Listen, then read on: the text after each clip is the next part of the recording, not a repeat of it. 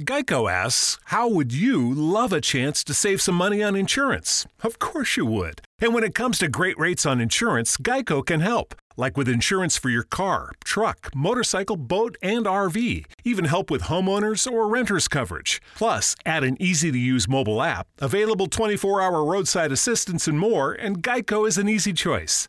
Switch today and see all the ways you could save. It's easy. Simply go to geico.com or contact your local agent today. So I was watching the X Zone TV channel last night when I was abducted by aliens, and they kept repeating to me over and over again, simultv.com, simultv.com. What's simultv.com? That's what I asked them. They had it written on the side of their UFO. How do you spell that? UFO. No, I mean simultv.com. S-I-M-U-L-T-V.com. S-I-M-U-L-T-V.com. Right. S-I-M-U-L-T-V.com. Interesting that you were abducted by aliens in a simultv.com UFO last night. Oh, yeah? Yeah. Now that you mention it, I remember now last night I was awakened from a deep sleep. My great grandmother was standing there. She said she'd come from the hereafter to tell me about simultv.com. She even spelled it out for me. S-I-M-U-L-T-V.com, sonny boy. S-I-M-U-L-T-V.com. S-I-M-U-L-T-V.com, sonny boy. Wow. Yeah. Guys, you'll never guess what my psychic guru just told me. S-I-M-U-L-T-V.com. Exactly. Are you guys psychic too? Of course. We all know about simultv.com. S-I-M-U-L-T-V.com.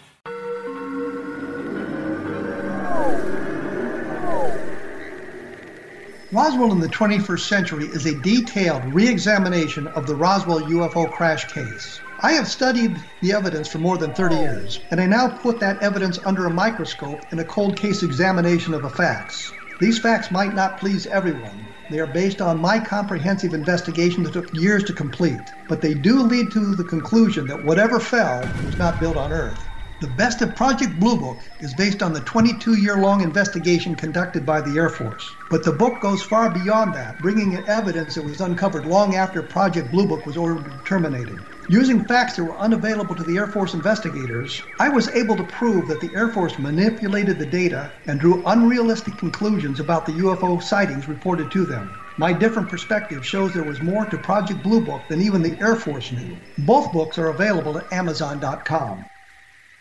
Join Patti Conklin and Healing Within Radio each week. More than entertainment, Healing Within offers educational, useful tools for everyday life. Listen for help overcoming fear, anxiety, and depression. Patti knows about eliminating cancer, MS, dementia, Parkinson's, and a host of illnesses that we face every day. Life can be good. Life is good. All you need are simple tools to start changing your life. Start right now by visiting patticonklin.com. P A T T I C O N K L I N. No matter where you are in the world, you can work with Patti through Skype, phone, or in person, visiting one of her retreats in Georgia. Visit patticonklin.com today or call our offices at 404 474 0086. That's patticonklin.com or call 404 474 0086. This is a different perspective with Kevin Randle. Kevin is a retired United States Army lieutenant colonel who has studied UFOs for more than 50 years. His military training has provided him with unique insight into military operations and UFO research. Kevin has investigated many of the most mysterious cases and has been consulted for dozens of documentaries and been interviewed on hundreds of radio and television programs about UFOs.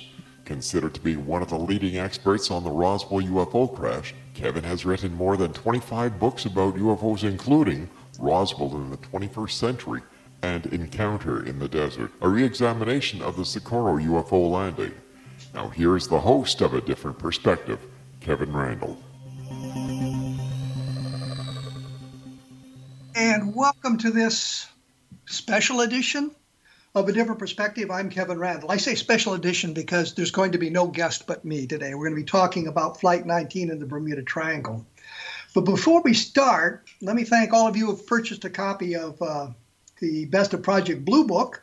And if you've enjoyed the book, it helps if you put a review on Amazon. It'll let us spread the word so that others will see how the UFO information had been manipulated for like decades by the military and the and the uh, U.S. government. I'm going to start by something a little strange here. The other day I was watching a movie called Head Office. And for all of you who have dirty minds know it was not a porno.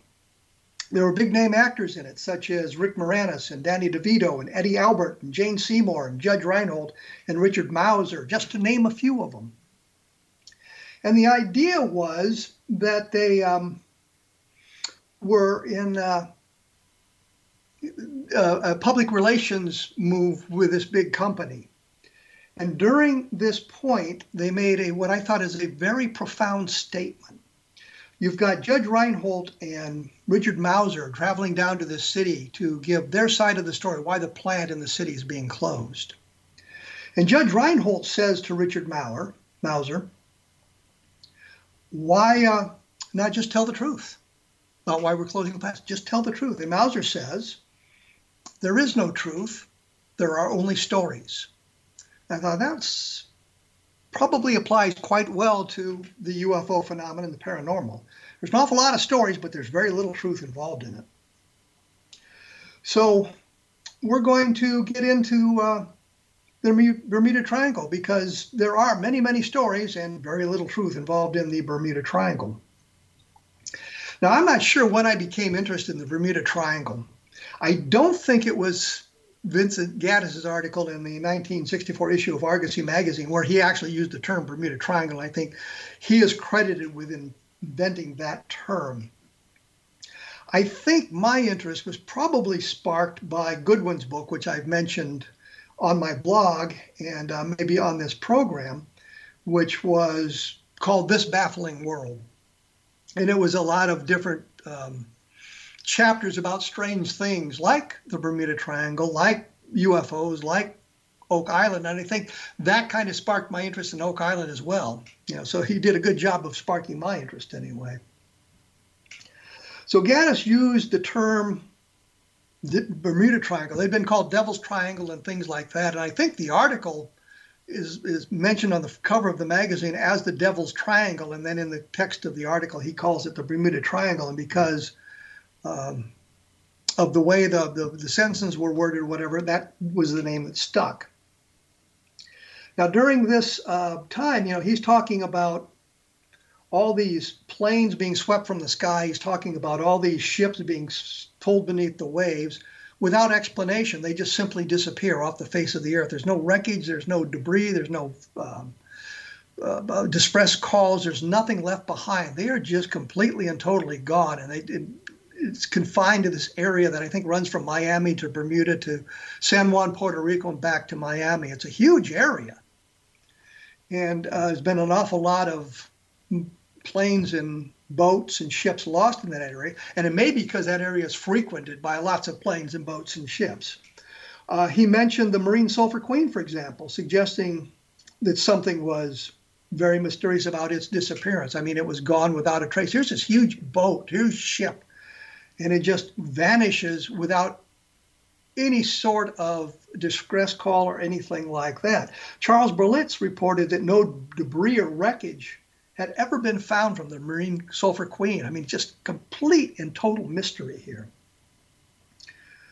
So once Gaddis came up with this name, Bermuda Triangle, the legend was kind of cemented at that point. I mean, that just stuck in everybody's mind, and it just was a very visual thing for people to look at. What we learn is the loss of ships, or rather the crews and the ships, goes back to the 1840s when a ship called the Rosalie, and it, you know, this old wooden sailing vessel, obviously, was found drifting and abandoned in the triangle. The sails were set, but there was no trace of the crew, and it was towed on to Nassau in the Bahamas. I mean, here's one of the very first instances of something like that happening in the Bermuda Triangle. Berlitz mentions a German bark, which is a small boat, small ship, called the Freya, which left Manzan, Manzanillo, Cuba, in October 1902, and it was found uh, somewhat damaged, but the crew was completely missing. It was drifting abandoned in the Bermuda Triangle. In 1925, the SS Cotopaxi vanished without a trace, traveling from Charleston uh, in the United States to Havana and Cuba. In December of 1967, the Witchcraft disappeared uh, one mile off Miami near buoy number seven. And although the, the uh, Coast Guard got a distress call, has been updated. Um, they just couldn't arrive in time to save it. They knew exactly where it was, but uh, there was nothing there. They, the Coast Guard had asked them to fire a flare after 19 minutes so that the Coast Guard be able to find it. But if they're at buoy number seven, what's the point of firing a flare because you know exactly where it was? And it's one mile off the off the shores of Miami, and it disappeared without a trace. Nothing has ever been found. So you've got all these ships, and that's just that's just a few of them that that uh, they they talk about. That we can go into great length and great depth of of um, lots of these sorts of things. Private planes disappearing, small boats disappearing, large ships disappearing, military aircraft disappearing. All of this supposedly without a trace, supposedly in good weather. Now there are some reports of people who were flying into the triangle or navigating through the triangle and they reported strange um, magnetic anomalies easy to say, magnetic anomalies. And if you look at the um, aviation charts, you'll find that there is a magnetic deviation that runs through the Bermuda Triangle that is fairly large, but it's marked on the chart, so it's not something that would be unexpected. So people could be expected, the pilots could be expected, to be aware of that, and they could adjust their courses accordingly to, to compensate for this magnetic anomaly. So we've got all of this going on in the Bermuda Triangle. Now, back in uh, the mid 1970s, I think it was, well, I know it was in the mid 1970s, I can't remember 74, 75. I was in Denver, and Jim Lorenzen from the Aerial Phenomenon Research Organization, which was mostly interested in UFOs and all the ancillary parts of UFOs, was hosting a big symposium or convention in Denver. And uh, I think it's the place where I first met Philip Klass, for those of you who are interested in such things, um, because he made it a habit to attend all of these sorts of things. Because as the leading skeptic of the world, he, I think he felt it was his job to attend all this and gather as much information as he could, which is not necessarily a bad thing. It's only when you filter that information uncritically. We all have that friend who wakes up early to go get everyone McDonald's breakfast, while the rest of us sleep in. This is your sign to thank them. And if you're that friend, this is us saying thank you. Now get a sausage McMuffin, sausage biscuit, sausage burrito, or hash browns. Choose two for $2.50. Enjoy a large iced coffee for just $2. Price and participation may vary, cannot be combined with any other offer or combo meal, single item at regular price. Ba-da-ba-ba-ba. Family. It looks a little different for everyone. For some, it's mom and dad. For others, roommates who feel like family. And for others, it's your significant other, their golfing buddies, your children, a high school soccer team starting lineup, and oh, look, they're all taking you up on the offer to stay for dinner, really testing the limits of that phrase the more the merrier. But no matter where you call home, Geico makes it easy to bundle and save on home and car insurance. Easier than making three frozen pizzas and assorted frozen veggies into a cohesive meal uh, that it, it becomes important. He just he just filtered everything to his point of view. Well, anyhow, Jim is giving a presentation, and at one point in this presentation, he's talking about Flight 19. So we, we move back to that. The Avenger torpedo bombers we've talked about uh, with um, uh, Doug Westfall and uh, Andy Morocco in the last couple of weeks. And he says at that uh, meeting, he says, uh, how do five aircraft disappear all at once? And that's a damn fine question. How do five airplane dis- airplanes disappear at once? You would assume if there was a mechanical disability that it would have only affected one airplane. And if there was some sort of a midair collision, because they were flying formation, that it wouldn't taken them all out. It would have only taken out a couple of the aircraft. It wouldn't take them all out. So you have this very strange situation develop where five airplanes disappear all at once when it became clear that the five Avengers were not going to return to the Naval Air Station at Fort Lauderdale, and when it was clear that they were had exhausted their fuel supply, so they had to be down somewhere, it was clear that they were in distress. They launched a number of um, search efforts, and one of them being a Martin Mariner, which is a big um, seaplane. And it was 30 minutes into its flight when it disappeared as well. So now you've got five aircraft with a total, I think, of 14 people on board, plus the Martin Mariner, which had 13 people on board, all disappearing on December 5th, 1945. They're just gone. Nobody knows what happened to them. And you've got this huge search going on looking for the, the aircraft, the life rafts, the debris, anything that'll give them a hint of what happened. And this kind of, I guess, set up the whole mystery of the Bermuda Triangle because here was something extremely mysterious and there was absolutely no explanation for it. And I will go into more depth about this in just a moment, but we're going to have to take a quick break here. And I wanted to mention that there are some other fine programs on paranormal on the Zone Broadcast Network. So take a look at the listings at the Zone Broadcast website to find some of those and take a look and take a listen to some of them. I think you'll find them very interesting. And I will have much more information about this on my blog at www.kevinrandle.blogspot.com. And when we come back, we'll get a little bit deeper into the Bermuda Triangle and see if we can't solve some of this. So please stick around.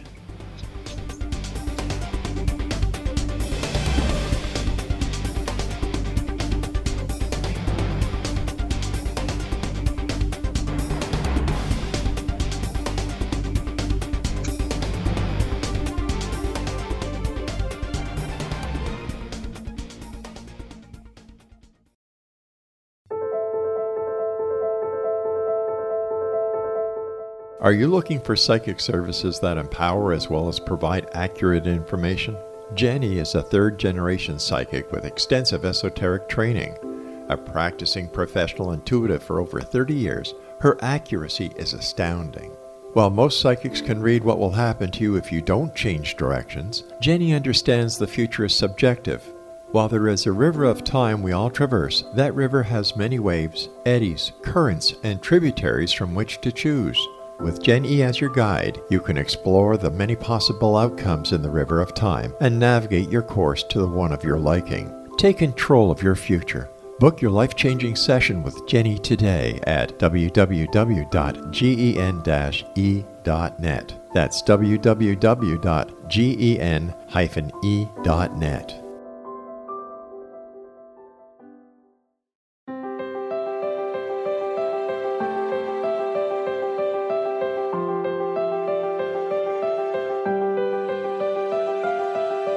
Mission Evolution is dedicated to the well being of the planet and animals, as well as the evolution of humankind. One major factor threatening all three is increasing toxicity. Heavy metals and other environmental toxins are poisoning our bodies, deteriorating our brains, blocking our spiritual connection, and shortening our lives. Yet these poisons are extremely difficult to remove. I'm Gwilda Wiyaka, and I recently became aware of a product created from the marriage of nature and nanotechnology called Vitality is formulated from zeolite, whose crystalline structure binds toxins, gently carrying them out of the body. The light is only as clear as the window through which it shines. Clear your body, shine your light into the world. Visit vitalityhappens.com for a 20% discount. Enter code PATHHOME.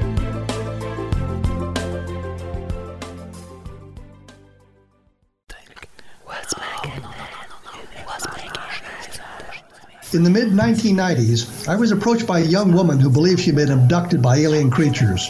In conversations, I began a journey that took me not into the world of interstellar travel, but back through time into past lives. Under hypnotic regression administered by a professional rather than describing abduction, Jenny, as she is called, begins to tell a tale of horror in 19th century London. Her unbelievable past life seems to connect with Jack the Ripper and other monsters of the past. Throughout the session, Jenny provides a rich detail of her past lives that links some of the most horrific killers in history to one another.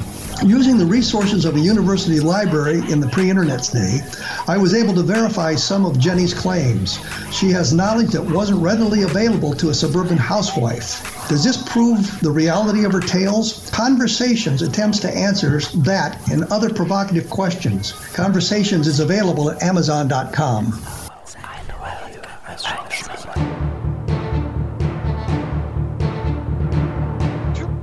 a bit, when we went away, we were talking about the disappearance of the five Avenger torpedo bombers in the Bermuda Triangle and the Martin Mariner sent out to find them.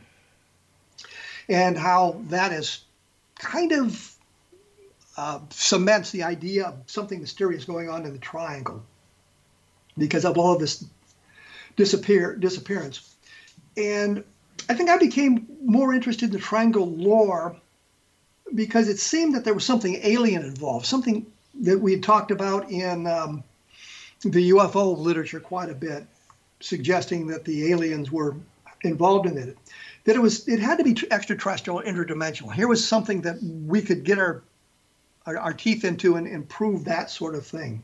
So I began collecting information about the triangle, meaning that I did look for magazine articles and later books. And ironically, the only article I ever sold to Argosy, and remember, Argosy is the magazine that Vincent Gaddis used to coin the term Bermuda Triangle. The only article I ever sold to Argosy magazine um, was about a solution to the Bermuda Triangle which I thought was kind of interesting. Uh, so they kind of started the mystery at one point in 1964, and then it was in the late late 80s that I sold an article to it. It was one of the last issues of Argosy magazine that uh, was ever published. So, uh, and if I, in fact, it might have been the last ever published. I don't remember. Anyhow, um, in looking at all of this stuff, I realized I had a firsthand connection to one of the disappearances. Now, all of you know I spent time as an Air Force Reserve officer and I was an intelligence officer. First at um, the 442nd Tactical Airlift Wing out of uh, Richards Gebaur Air Force Base, and later in a sub- subordinate unit to the 440th Tactical Airlift Wing, which was based at General Billy Mitchell Field in, in Milwaukee, Wisconsin. I was uh, the intelligence officer for the 928th Tactical Airlift Group, and we were having a conference up in Milwaukee and I was well aware that they had lost an airplane in the in the Bermuda Triangle at some point. Uh, it was on June 5th, 1965. So to be perfectly clear, I was still in high school in June 1965, and I hesitate to say that because that, of course, dates me. But I was still in high school. But the C-119 from the 440th was lost in the Triangle. Charles Berlitz wrote about that. He reported the last call received from the C-119 gave its position as being about 100 miles from its destination with an ETA, estimated time of arrival, of about one hour. This was the last message, and after a search lasting five days and nights, the Coast Guard reported results negative, with the familiar comment, there are no conjectures. Faint and unintelligible messages were picked up and soon faded out as if something was blocking radio transmissions or else the plane was receding as it had been as had been suggested further and further into space and time. So Berlitz gloms onto this sighting and, and this this incident and talks about it in his book The Bermuda Triangle, cleverly titled. So now I'm a member of the basically the 440th. I'm I'm in one of its subordinate units, but I'm a member of the 440th and we're having this conference in in Milwaukee, and I think I was in the um, the uh, office of the public affairs officer. I think that's where I was, and I asked about that aircraft. I said it disappeared without out a trace.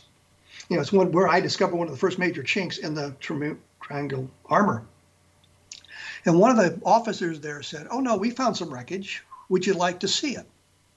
So here in the 1970s, late 1970s, possibly the early 80s, they still had some of the wreckage that they had they had recovered. So it didn't didn't disappear without a trace. Wreckage had been found. So I uh, asked for some other information, and they said, you know, one of the problems is the aircraft had electrical problems which means the electrical systems would short out. And it, and it had a history of this in the, in the write ups. They could follow the write ups and how it would have been repaired and that sort of thing. And I was told that since the aircraft disappeared at night, if they're flying over water at night with even just a slight haze, that the horizon would tend to blend with the with the sky. It would be very diff- difficult to see the horizon. And as a pilot, you know you've got to see where the horizon is.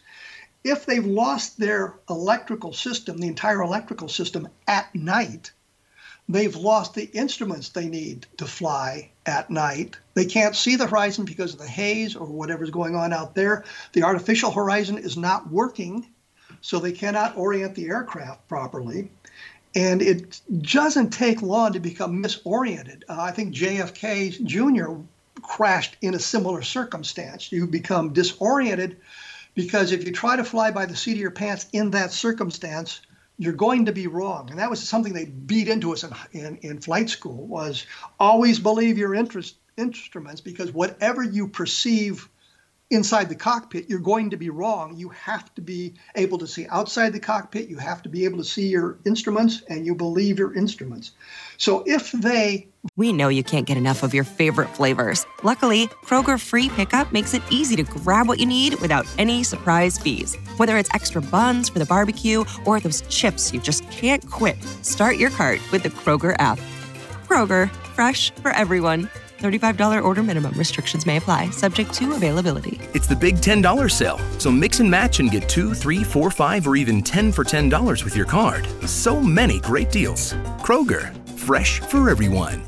The We're Going Family Style deal. Because I want a bite of your Big Mac. And I need some of your quarter pound. I'll try your filet of fish. There's a deal for every friend group at McDonald's. Order any two classics for just six bucks. Price of participation may vary. Single item at regular price cannot be combined with any other offer. Got into the situation where the electrical systems had failed. There's no lights in the cockpit. The electrical instruments are not working.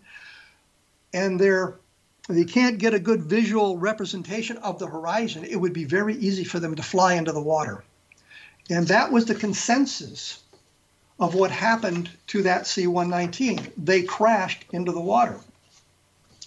Now, the other thing that, you know, as I said, when Berlitz wrote about this, he said that uh, no wreckage was found. Well, that turns out not to be true. And some of the wreckage found was from the inside of the aircraft, which means the aircraft had to break up.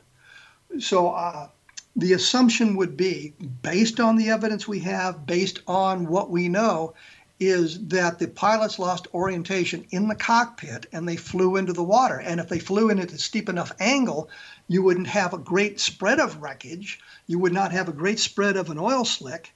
And if the aircraft broke up as it entered the water, then you'd get some of the debris from inside the aircraft floating outside. And since they had debris from inside the aircraft, that's pretty much what happened. In fact, they um, they had wheel chocks, which would have been inside the aircraft, and they're labeled with the number of the aircraft on it, so they could identify what aircraft it came from.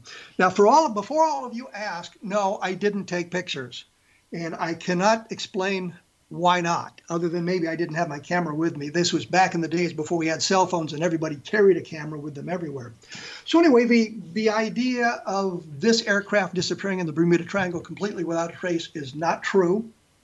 We know what happened to it. It doesn't explain everything else. It explains that one particular case, and I think that's important. So contrary to what is what has been printed, we know what happened. We've got a good analysis of it. We've scene where somebody suggested they were judging equipment because they were in some kind of trouble. But I can't see them throwing the wheel chocks out because the wheel chocks would have weighed like 10 pounds. And that wouldn't have been anything they needed to do. So we can pretty well determine what happened there. But that also got to me to thinking what about these other cases in the Bermuda Triangle? Can we solve any of those cases? Well, let's, uh, let's talk about uh, the Freya which left to what it, Manzanillo, Mexico, or uh, uh, Cuba. When you look at the records, you discover that there are two ports, one in Cuba and one in Mexico. Freya did not leave from Cuba, did not fly, was not found drifting and abandoned in the Bermuda Triangle. It was found drifting and abandoned in the Pacific. So we can eliminate that one from the Bermuda Triangle. Is it mysterious? Uh, it may well be, but it does nothing to enhance the mystery of the Bermuda Triangle. Now, I still believed in the paranormal explanation about the Bermuda Triangle, even though I was finding some of these things going a little bit awry. And I found a book by Lawrence David Kusche called the Bermuda Triangle Solved. Now, if I'm going to believe in the paranormal, I want to be able to argue that from all points of view, and I need to look at the skeptical accounts as well as those that back up my point of view. So, of course, I bought the book because if I wanted to argue the mystery, I had to be able to argue it properly and not be caught uh, unaware. And I think if you study debating, you know that's what you need to do. You need to prepare for both sides of the argument so you can counter the good arguments. The uh, information provided by him and his solution was that the Bermuda Triangle was a manufactured mystery. And the evidence he presented in his book convinced me that he was right. I mean, he had done an awful lot of research. He had done the kind of things you would expect others to do, but they hadn't done it. It's kind of like my chasing footnotes, where I want to uh, get to the original source to see what it said. And that's kind of what he was doing through the book. He would go back to the newspaper articles, he would go back to the archives, he would go back to the other places he could go to do research to find out exactly what was going on. Uh, if he could learn anything more about that, he wasn't just reading other people's books and rewriting those books from his own point of view and with his own words, he was going to the original sources. And I've been an advocate of that for quite a long time. You need to look at the original sources. When we come back in just a moment here, we're going to talk about uh, a couple of the explanations that he found for those mysteries in the Bermuda Triangle.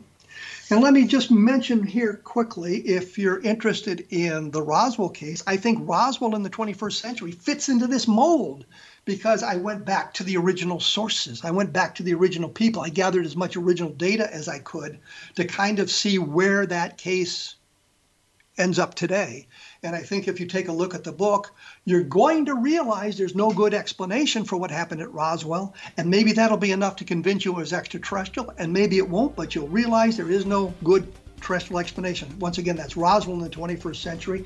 I will be back right after this with more information about the Bermuda Triangle, so please stick around.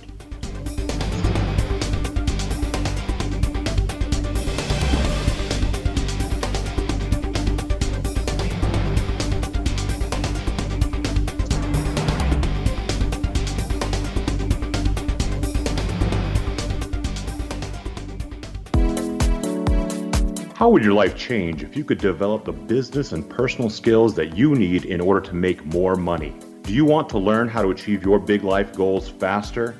Then go to findhiddenmoney.com and get the Goal for It online course. The course teaches you how you can set and achieve your biggest goals while completely overcoming the roadblocks to your goals so that you can realize your dreams and imagine more success. Go to findhiddenmoney.com. If you are looking for a safe, zero calorie natural option to the harmful artificial sweeteners on the market today, Just Like Sugar is what you're looking for. Just Like Sugar is a wonderful natural alternative for those health conscious people who choose a calorie restricted diet with a great, pure, sweet flavor that tastes just like sugar. Just Like Sugar is a great natural option for people suffering from diabetes and may be useful in restricted diet programs where standard sugars are not allowed and does not cause a laxative effect of some other sweeteners. Just Like Sugar comprises a perfect blend of chicory root fiber, natural calcium, natural vitamin C, and Just Like Sugar's sweetness comes from the natural flavors from the peel of the orange.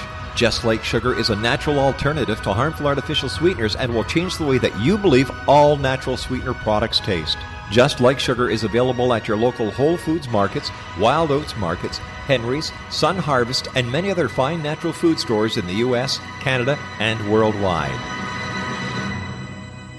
audience. If you have seen a UFO, had a close encounter, seen a ghost, Bigfoot, lake monster, or a story that you would like to share or have investigated, contact me, Rob McConnell, by sending me your email to xzone at xzoneradiotv.com, or you can call toll free 1 800 610 7035, extension 143, and on Skype, Xzone Radio TV.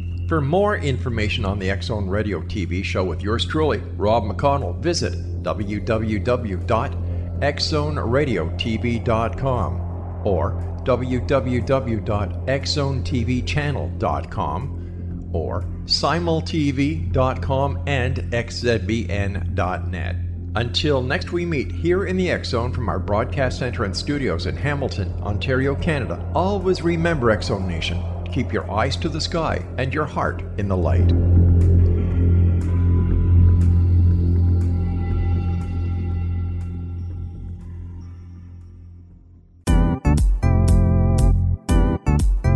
Memorable dynamic presentations are a not so secret weapon in the business world.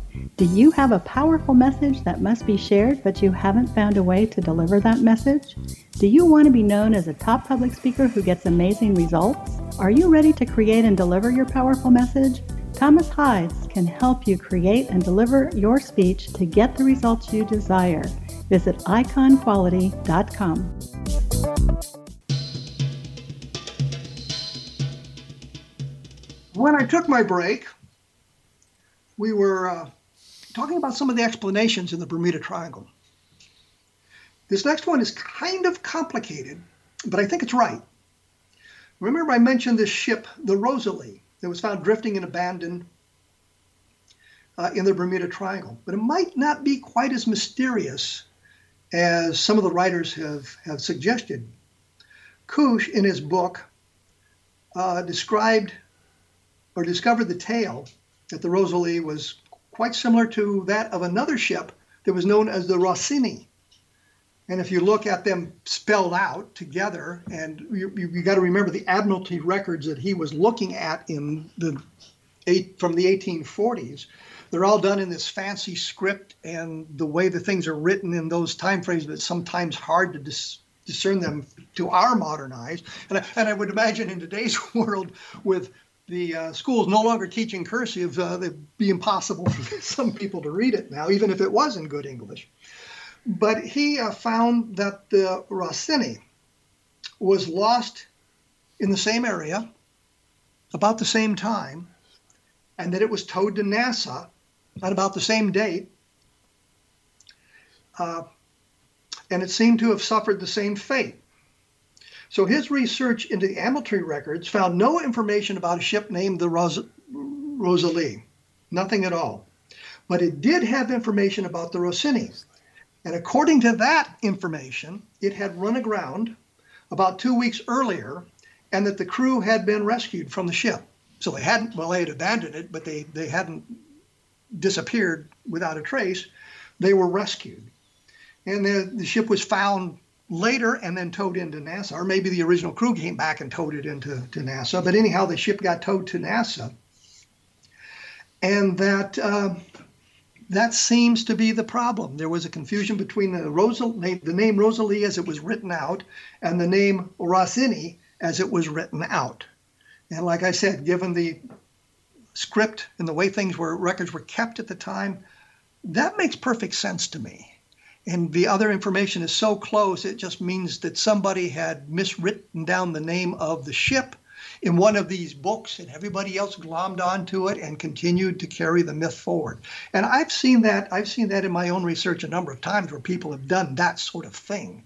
Um, one guy makes a mistake, and everybody else, rather than checking the sources, continues to make that same mistake.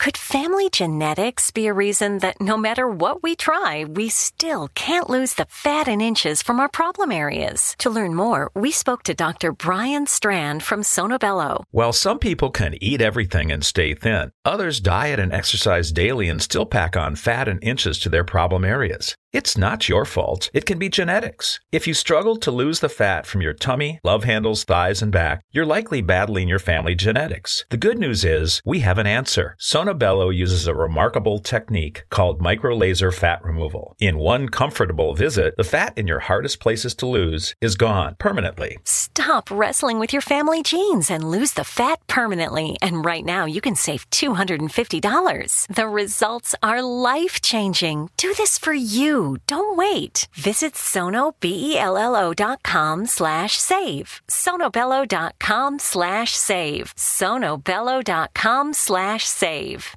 And we've, we've got uh, another case of that as well. And, and, and I touch on this on my blog as well, so you can take a look at the information in, uh, in much more depth.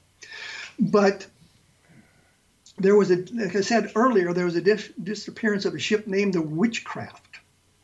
That was the one that was about a mile off the Miami coast, and it was supposedly near buoy number seven, which is about a mile off the uh, Miami coast, and the Coast Guard was supposed to fire the flare. I think what happened here is that somebody, as they were writing about this, realized buoy number seven was about a mile off the Miami coast, and they just assumed that the witchcraft was near that buoy. There's nothing in the original articles, and I've seen those as well, that mentioned it was near buoy number seven. And if it had been near buoy number seven, why would they need to fire a flare? The Coast Guard knew where they were. They just go to buoy number seven. And so uh, the Coast Guard said they never saw a flare, and there's no indication that that uh, that ever happened as well. So we've got the witchcraft that uh. In Curse of the Bermuda Triangle, which is one of the programs that dragged me kicking and screaming into this research, they did some additional research on the disappearance of this ship. And as I said, I, have covered this on my blog. Uh, while there were strong winds in the area at the time the witchcraft disappeared, they were all conducted south of buoy number seven because the idea was that the winds would have pushed the craft if it had lost its engines, if it couldn't maneuver, which is what the Coast Guard message had said. The winds would have pushed it to the south of buoy number seven.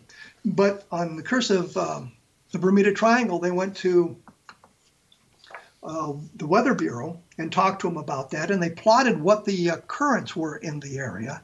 And although it would seem that the boat should have drifted to the south, the currents would have pushed it to the north. And given the way um, the ocean works, I guess, uh, the boat going up and down the troughs, which would have shielded from the boat from the um, from the winds somewhat, and the currents moving toward the north at about four knots, I think they said it was, and the boat would have drifted to the south at two knots. Clearly, it would have drifted to the north. So everyone searched in the wrong area for the witchcraft. So they, of course, started their their search at buoy number seven, and they searched north of there where they thought the boat would have been, but they uh, they didn't find anything. But I'm thinking they started their search in the wrong place. They assumed that the witchcraft was off buoy number seven, as other people had done, and uh, didn't allow for it not being there. So we've got a real conundrum there. And there was uh, something else that hadn't been considered, and that's the owner of the boat. He had been a millionaire. He'd been setting up some businesses. He had moved down from Ohio and that sort of thing, and he disappeared when the when the with the boat. And I wondered what happened to him. What happened when his will was probated? And this is something if I lived in Florida, I'd look I'd try to look up because those kind of records are public records and find out exactly how much money did he have when he disappeared. Had he lost his fortune? Has he gambled it away? Had he frivoled it away? Had he made bad investments? And he was getting out from under debt. And so the ship, he made the call to the Coast Guard, and then he just headed for for Nassau in the Bahamas and, and disappeared that way. I think um, he might have engineered his own his own disappearance, and uh, that's my speculation now. And as I said, if I was in Florida and I could do this sort of research uh, there, I would I would find out what happened to him. We also have the Cotopaxi, which was another wreck that disappeared without a, without a trace. And I can't really fault anybody for including this one because it did disappear without a trace. The problem is it's been found. I think it was about a year ago it's been found. And there was a special, and it may have been in the course, curse of uh, the Bermuda Triangle where, where it was um, mentioned. But you go back and you look at the internet, or you go to my blog and you look at the internet, and I, and I linked to some of the articles. Uh, it's been found. So it didn't disappear without a trace in the Bermuda Triangle, it sank in the Bermuda Triangle. And then the final, final thing I'd like to mention, I mentioned the Marine Sulphur Queen, which supposedly disappeared without a trace. Well, um, and it's linked in on my blog posting as well. I did an article a number of years ago about the Bermuda Triangle being solved, and in that article, there's actually a picture of um, some of the wreckage that had been found from the Marine Sulphur Queen. So it didn't disappear without a trace. The wreckage has been found. So the other thing you have to remember at um, this area, some of this area in the Bermuda Triangle, is the deepest in the Atlantic Ocean. And so you're talking about areas that are 12, 13, 14,000 feet deep. And if you drop an airplane into 13,000 feet of water, especially a private plane or something like that, the odds are it's not going to be found. uh, especially the way the the um, the ocean floor looks in that area and that sort of thing. So we've we've looked at a number of these things, and uh, what we see is they haven't disappeared without a trace. So as I said, this all got what got me all started on this recently was both the Curse of the Bermuda Triangle and my pal Josh Gates doing his Expedition Unknown uh, looking at the disappearance of Flight 19. And I was afraid what they were going to do is just trot out all the nonsense that we've heard over, over and over again and not look at it in depth. And I was very pleased to see that they just didn't do that. You know, they, uh, they, they took a very good in-depth look, but um, still was that quote, Jim Lorenzen, how do five aircraft all disappear at once? And the answer, when you look at the records, is they did it on purpose there is a transcript, and it's not a record, it's um, a recording. It's what the tower operators and the people who were involved in this remembered and wrote down at the time. Uh, so you, you cannot go back and listen to the recordings, but you can look at those records. And in that record, Taylor, who was leading the flight, um, Lieutenant Taylor, was the flight leader, and he said, when the first man is down to 10 gallons of gas, we'll all ditch together thinking, of course, that they would make a much better target to be found in search and rescue than if they were dotted all over the uh, Atlantic Ocean inside the Bermuda Triangle. And that, um, um, you know, if, if, they were, were scattered that way, some of them might have been rescued, some of them might have not been rescued, but if they're all together, they have a better chance of all of them being rescued. So I watched the programs and I wasn't disappointed they both provide what I thought is fairly accurate information about those crashes or that those disappearances. And they didn't delve into any of the nonsense that we've been listening to over over decades and decades about what happened to the flight, including some of the ideas that Taylor at one point said uh, he could see the aircraft or what he could he, something was near him and he thought they were from outer space. Uh, just all kinds of nonsense like that that appears in in the uh, writings about the triangle, but not in the original records, which would be very, very important. But there are two theories about what happened. Um, what claims about what happened to the airplanes and the crews and that sort of thing. And we're going to look at those in depth in just a moment. And uh, that all comes about from the interviews I did with both Doug Westfall and uh, Andy Morocco on, on this program, and I've got them linked in my blog. So if you missed them, you can listen to them now, and that you can see what they said about what happened to those aircraft. And just for the last time, let me mention that um, if you take a look at the Best of Project Blue Book, Roswell in the 21st Century, Encounter in the Desert, my, my latest books, if you've enjoyed the books, please. Uh, put a uh, a review up on on Amazon and, and whatnot because, like I said, it, it inspires other people to take a look at the work and uh, we can get the word out that way. I will be back right after this, so please stick around.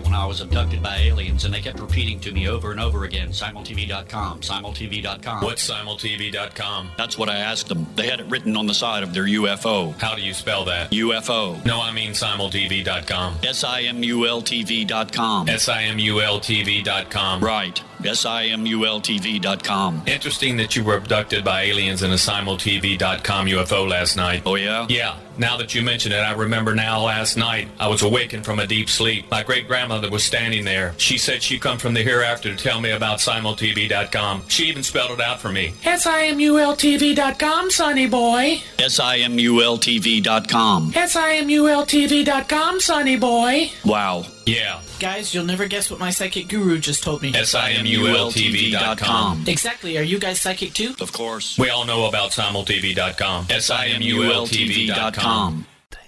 What's making? What's making? In the mid 1990s, I was approached by a young woman who believed she'd been abducted by alien creatures.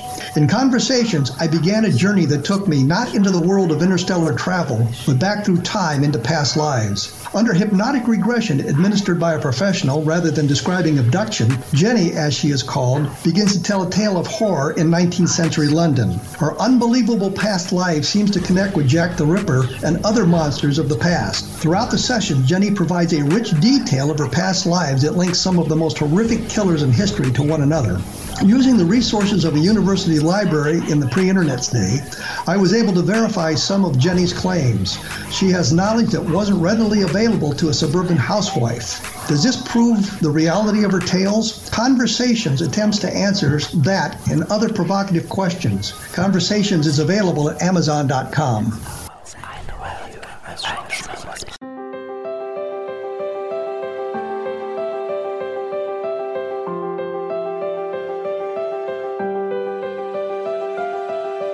Mission Evolution is dedicated to the well being of the planet and animals, as well as the evolution of humankind.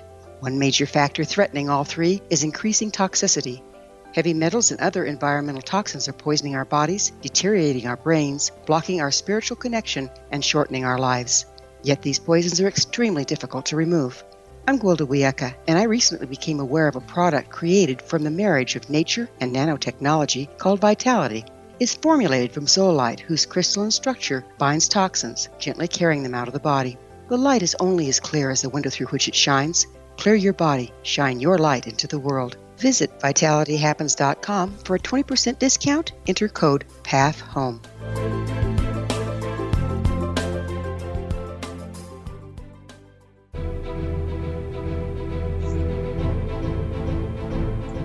When I gave up to do messages, we were talking about the uh, Flight 19 and the two competing theories. Kind of lost my place there for a moment, but I got it back. Um, so I was wondering when I talked to Doug Westfall, for example, and his theory was that the flight split up. His theory was that um, Taylor basically flew in circles in the uh, Atlantic Ocean east of Florida and just couldn't get his mind right on which direction he should go. And everybody knows in today's environment, if he'd flown west, he'd eventually hit land. And if he flew east, he'd eventually hit land if the if the aircraft had uh, fuel had lasted long enough, but it would have been Africa, and there was no chance of them getting there. And so I'd asked him about that, why the flight split up, and he he said, well, the uh, other pilots maneuvered away from the flight because they knew what they needed to do. And he said that one of the men survived. His name was George Panessa, and that he had sent a telegram to his brother some weeks, two or three weeks after the event, late December of 1945, telling him that he was he had survived and uh, signed it with his the pet name the family used for him, Georgie, and that uh, he eventually moved to California and that he opened a construction business there, and that he, um, uh, uh, I think, died in the 1970s. And, uh, and, when you listen to the interview, which is linked on my blog, of course, um, you can hear him not really giving us any good, solid documentation to prove this. It's kind of his theory that that's what happened. The flight broke up. As a former military pilot who spent 1,200 hours flying formations in a combat environment, uh, I just can't accept the idea that the the, the the pilots broke up the formation the way they supposedly did. It just doesn't sit well with me. And yes, I know you can say, well, the Mantell guys, and Mantell being the um, pilot who was killed chasing what I think was a balloon in, in 1948, hit the pilots and his flight broke off, but it's not really quite the same thing. It was a ferry flight as opposed to a training mission, and they were maneuvering because one guy said, well, he was out nearly out of gas, he needed to land. The other guys got up to um, 22,000 feet with Mantell, and they had to break off the flight because they didn't have oxygen and they were running out of fuel. So it's not quite the same circumstance as, as we had there. So I had a, I had a bit of a problem with that. Andy Morocco, however, tells us flight stayed together. But the crash site is north of the triangle, and that's why people haven't found it when they've been looking in the triangle. But he was more interested, I think, in finding the Martin Mariner, and, and, and he might have had some sex, success doing that. And if he finds the Martin Mariner, well, that ends part of the part of the mystery.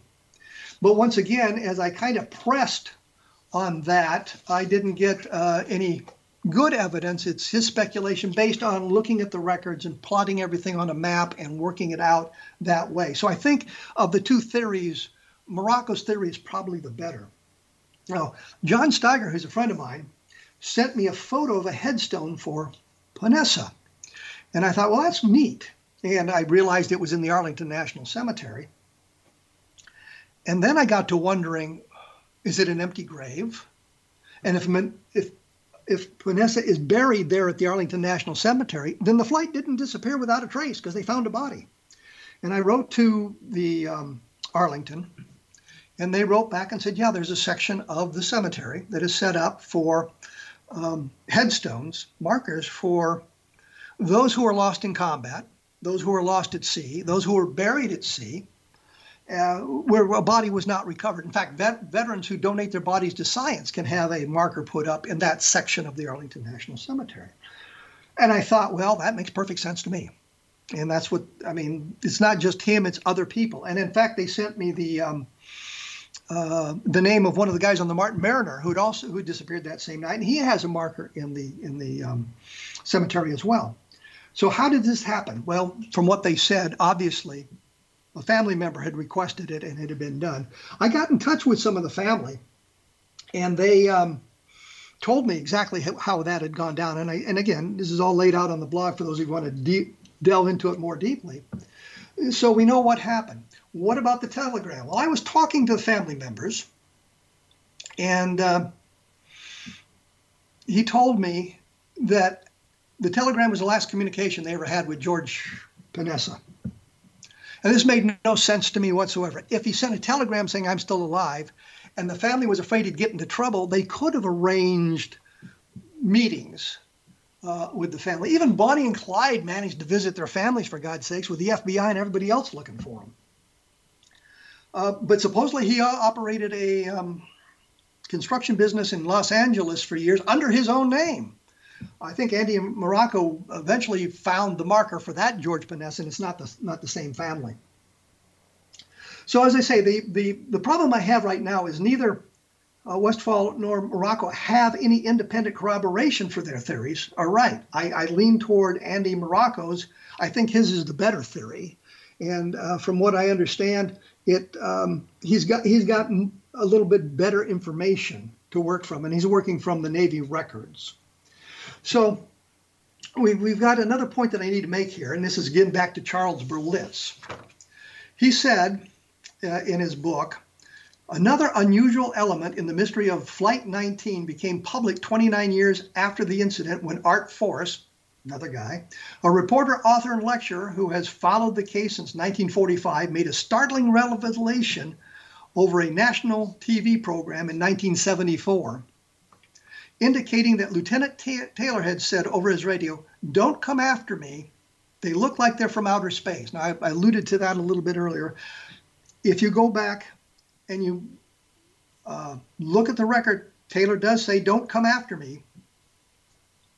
Ford states that this original information was given to him at the time of the happening by a ham radio operator. Notice we have no name but he did not give much credence to it considering the difficulties of an amateur operator receiving communications from moving aircraft and also the excitement rumors prevalent at the time. Well, that, that last sentence is preposterous. It makes no sense. According to Berlitz, but Ford later in his investigation received some unusual corroboration in the transcript of the plane to the tower messages included in a subsequent report brought on by the pressure from the parents of the missing personnel. The official and formally secret transcript, which Ford states he was permitted to examine, in part only, contained at least one phrase don't come after me, in common with what the supplied to Ford by the civilian shortwave operator and significantly never previously released. Well, that phrase is in fact in the transcript. I've seen it myself. I think I quoted in, uh, in one of my articles I did on the Bermuda Triangle don't come after me. But there's nothing in the record about they look like they're from outer space And, and, I don't understand that reference at all. Why would Taylor assume that in 1945? In 2020, yeah, I can buy it, but in 1945, no. I, I just don't buy that at all. So we have it, it coming up. It's not in the official. They don't. The um, looking up like them coming from outer space is not in the official transcript. The official records make no mention of anything like that. And the important point is that uh, it was introduced in the story some decades later without any way for us to verify it. We, we don't know who the ham operator is. We've got this this reference about uh, um, and from from uh, Art Ford, and we uh, we just cannot verify any of that sort of thing. And so I'm just not a big fan of these sorts of comments, and uh, especially when it comes from an unidentified ham radio enthusiast. Um, I think that that idea can be rejected. So what we have here with Flight 19, and I think it's pretty clear what happened. Uh, Taylor got lost.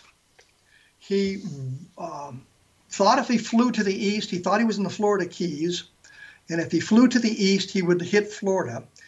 Other members of flight knew that they were out over the Atlantic and that that's where the flight was projected to take them. Taylor got confused because of one of his first flights into that area, and the broken land he was looking at reminded him of the Florida Keys, so he thought he'd somehow got down there. He ordered them to fly west for a while. He ordered them to fly east for a while. He ordered them to fly west for a while, and they eventually ran out of gas, and they all ditched together, just as he said. The Martin Mariner, it crashed. Bizarre coincidence, but that's what happened. And as I say, uh, Andy Marocco may have found parts of that with Josh Gates, and I'm waiting to uh, learn more about that. And if I do learn more about it, of course, I'll post it at my blog. And I probably should tell you that's at www.kevinrandle.blogspot.com. So here, here's where we are with the Bermuda Triangle. I think this is a fairly accurate assessment. Much of the information that we read in the books and magazine articles about it is inaccurate. It uh, is based on other people's writings, and they don't go to the original source to find out exactly what the truth is. When we get to those sources, we realize that it's not quite as mysterious as we thought. It's a manufactured mystery. I think Lloyd's of London actually did um, an insurance analysis and realized that given the amount of traffic in that area, it, the the number of losses did not exceed what you would expect. In other words, there was nothing mysterious about it. Sure, there are tales from people who came back from it and talking about mysterious clouds and mysterious time shifts and things like that. But they came back. They didn't disappear. Are there magnetic anomalies in the area? Certainly. Are there bizarre weather patterns? Yeah. All those things come into play. But I think what we have with the Bermuda Triangle is something that's been manufactured by not understanding how to do proper research and not understanding what some of these things, and by people who've not been experienced in either sailing or military formation flying and that sort of thing. So I think that's where we are on that. Next week, I'm going to talk to my good friend Nick Redfern because he's got a book about uh, Rendlesham Forest, written with um, written about the Burroughs explanation, Don Burroughs, and we talked to him about his belief that um, Rendlesham may not have been extraterrestrial, but something more terrestrially based. Following that, I'm going to talk to Robert Sheaffer about um, skepticism and what we need for evidence. And following that, I will be talking again to my friend Don Schmidt, and we're going to take a look at Len Stringfield's uh, research into crash retrievals and how good was that research and what did it lead us to, to uh, believe. So I will be back in about 167 hours. Thanks for listening, and uh, look us up next time. Thank you.